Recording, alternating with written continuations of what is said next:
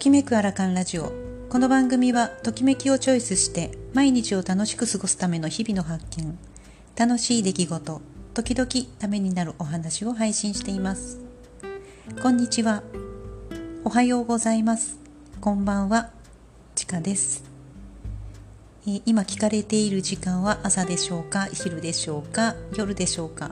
それとも、えー、今お住まいの地域のお時間は朝でしょうか昼でしょうか夜でしょうか、えー、この配信を、えー、日本のみでなく、まあ、海外からも聞いていらっしゃる方がありますので、え少し挨拶を変えてみました、今日お話しすることはふくらはぎの話を少ししてみようと思います。えー、私は、えー、リフレクソロジストとして足の、えー、流す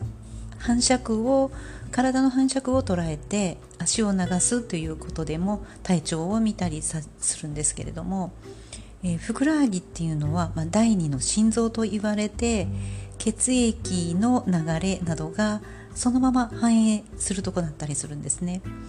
でなぜこのお話をしようかなと思ったかというとえー、最近、まあ、先日最近ふくらはぎがだるいんですっていうお話をされる方が多く今の時期は、まあ、1年でも一番そういう方が多い時期ですよというお話をさせていただいたんですが、えー、最近お客様の中でも足がつるんですっていう方がちょっと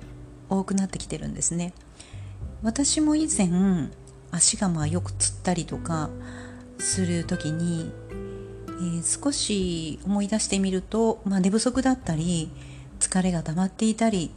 えー、仕事がちょっとハードだなっていう時と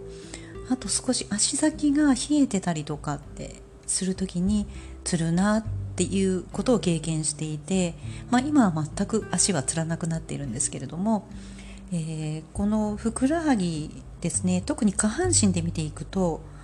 血液の70%が重力でだいたい下半身に流れていると言われていてでこの心臓の方に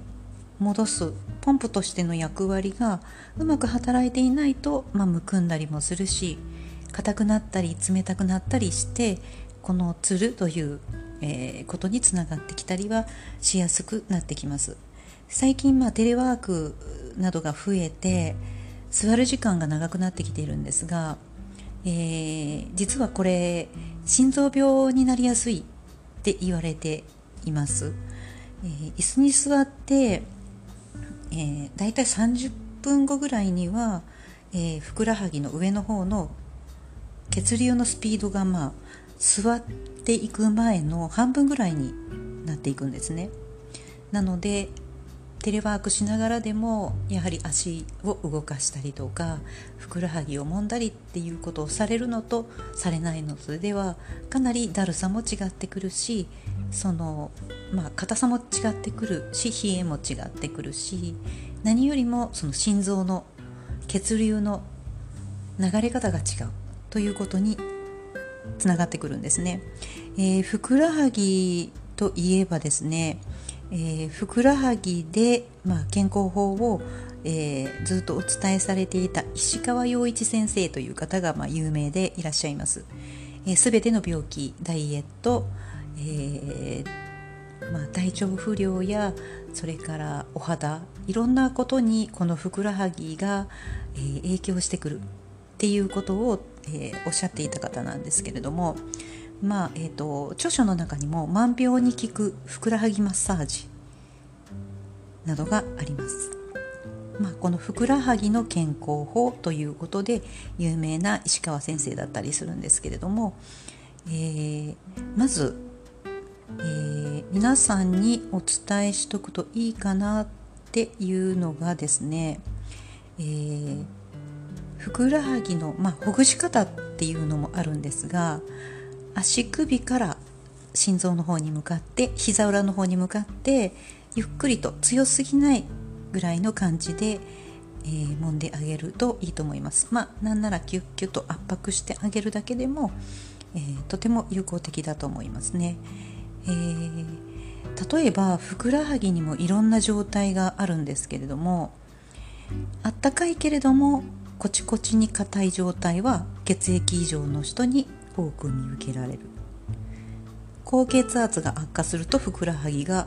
鰹節のように硬くなることがあります、えー、それから次におっしゃってるのがふくらはぎは温かくて筋肉は柔らかいけれども張りがある状態は急性の炎症が起きている場合があります。例えば風邪をひく時の症状ですね。このような状態になりやすいということ、えー、そしてふくらはぎが冷たくて筋肉も硬い状態。冷え症や婦人系自律神経不定収束まあ、よく更年期障害みたいなことも聞かれますがそういう方なんかもこれに匹敵するのかもしれませんね、えー、そういう方に多く見られる。そして冷たくて筋肉が柔らかい状態は糖尿の人に多く見分けられます。悪化するとふくらはぎがさらにふにゃふにゃになり血色も土色になってきます、ま、柔らかくてもちょっと異常な柔らかさですね。そして何よりも冷たいというのが、えー、判断になるかと思います。あとふくらはぎの筋肉は柔らかいけど冷たくて今度は弾力がない状態。この方は腎臓に注意をしてください、えー、結構ふくらはぎのことなんですけれども、えー、これぐらいまあ健康に関する、えー、情報がちゃんと配信されているんだよっていうことですよね。他にもですねやはりまあ美容に関することですと髪のツヤだったりシミやシワまああとはこうむくみがないっていう状態ですと足がスリムな状態、えー、異常にこう足が膨らんできてないよっていう状態もこのふくらはぎの状態によって、まあ、解決したり予防ができたりします、えー、ご自身でされる時なんかは、えー、まずやはり強すぎないっていうことは大事になりますしもともと持病がある方なんかは特にまあさするだけでもいいかと思います。あまり刺激してしまうと、えー、逆に少しまあ飲んでいらっしゃる薬ですとかそういうものの影響もあったりしますので心配な方はまお医者様に相談されてからご自身でも少し触っていただくといいかと思いますね。えー、リフレクソロジーの中にシルバーリフレといってまあ高齢の方にさせていただくリフレクソロジーがありますがやはり高齢の方ですと骨も弱くなってますので足を触る時は両手で包み込むだけ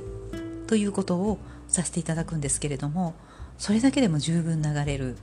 ていうものになります、まあ、リンパなんかですと浅い2ミリぐらいのところにあるものなのでそれもうなずける状態だと思いますね。はい、なので皆さんも、まあ、5分ぐらいでいいと思いますので毎日がやはり大事です。毎日毎日。特に、えー、テレワークなどの方は、まあ、座って30分でその状態が変わるっていうことなので、えー、時々さすっていたりとか軽く、まあ、揉んでみたりということでそういうことをしながらでもできる作業だと思うので是非取り入れてみてください。ちょっと最近足が張るなとかだるくなってるなという方は少し黄色信号だと思って毎日の生活に取り入れられることをお勧めします。では今日はこれで失礼します。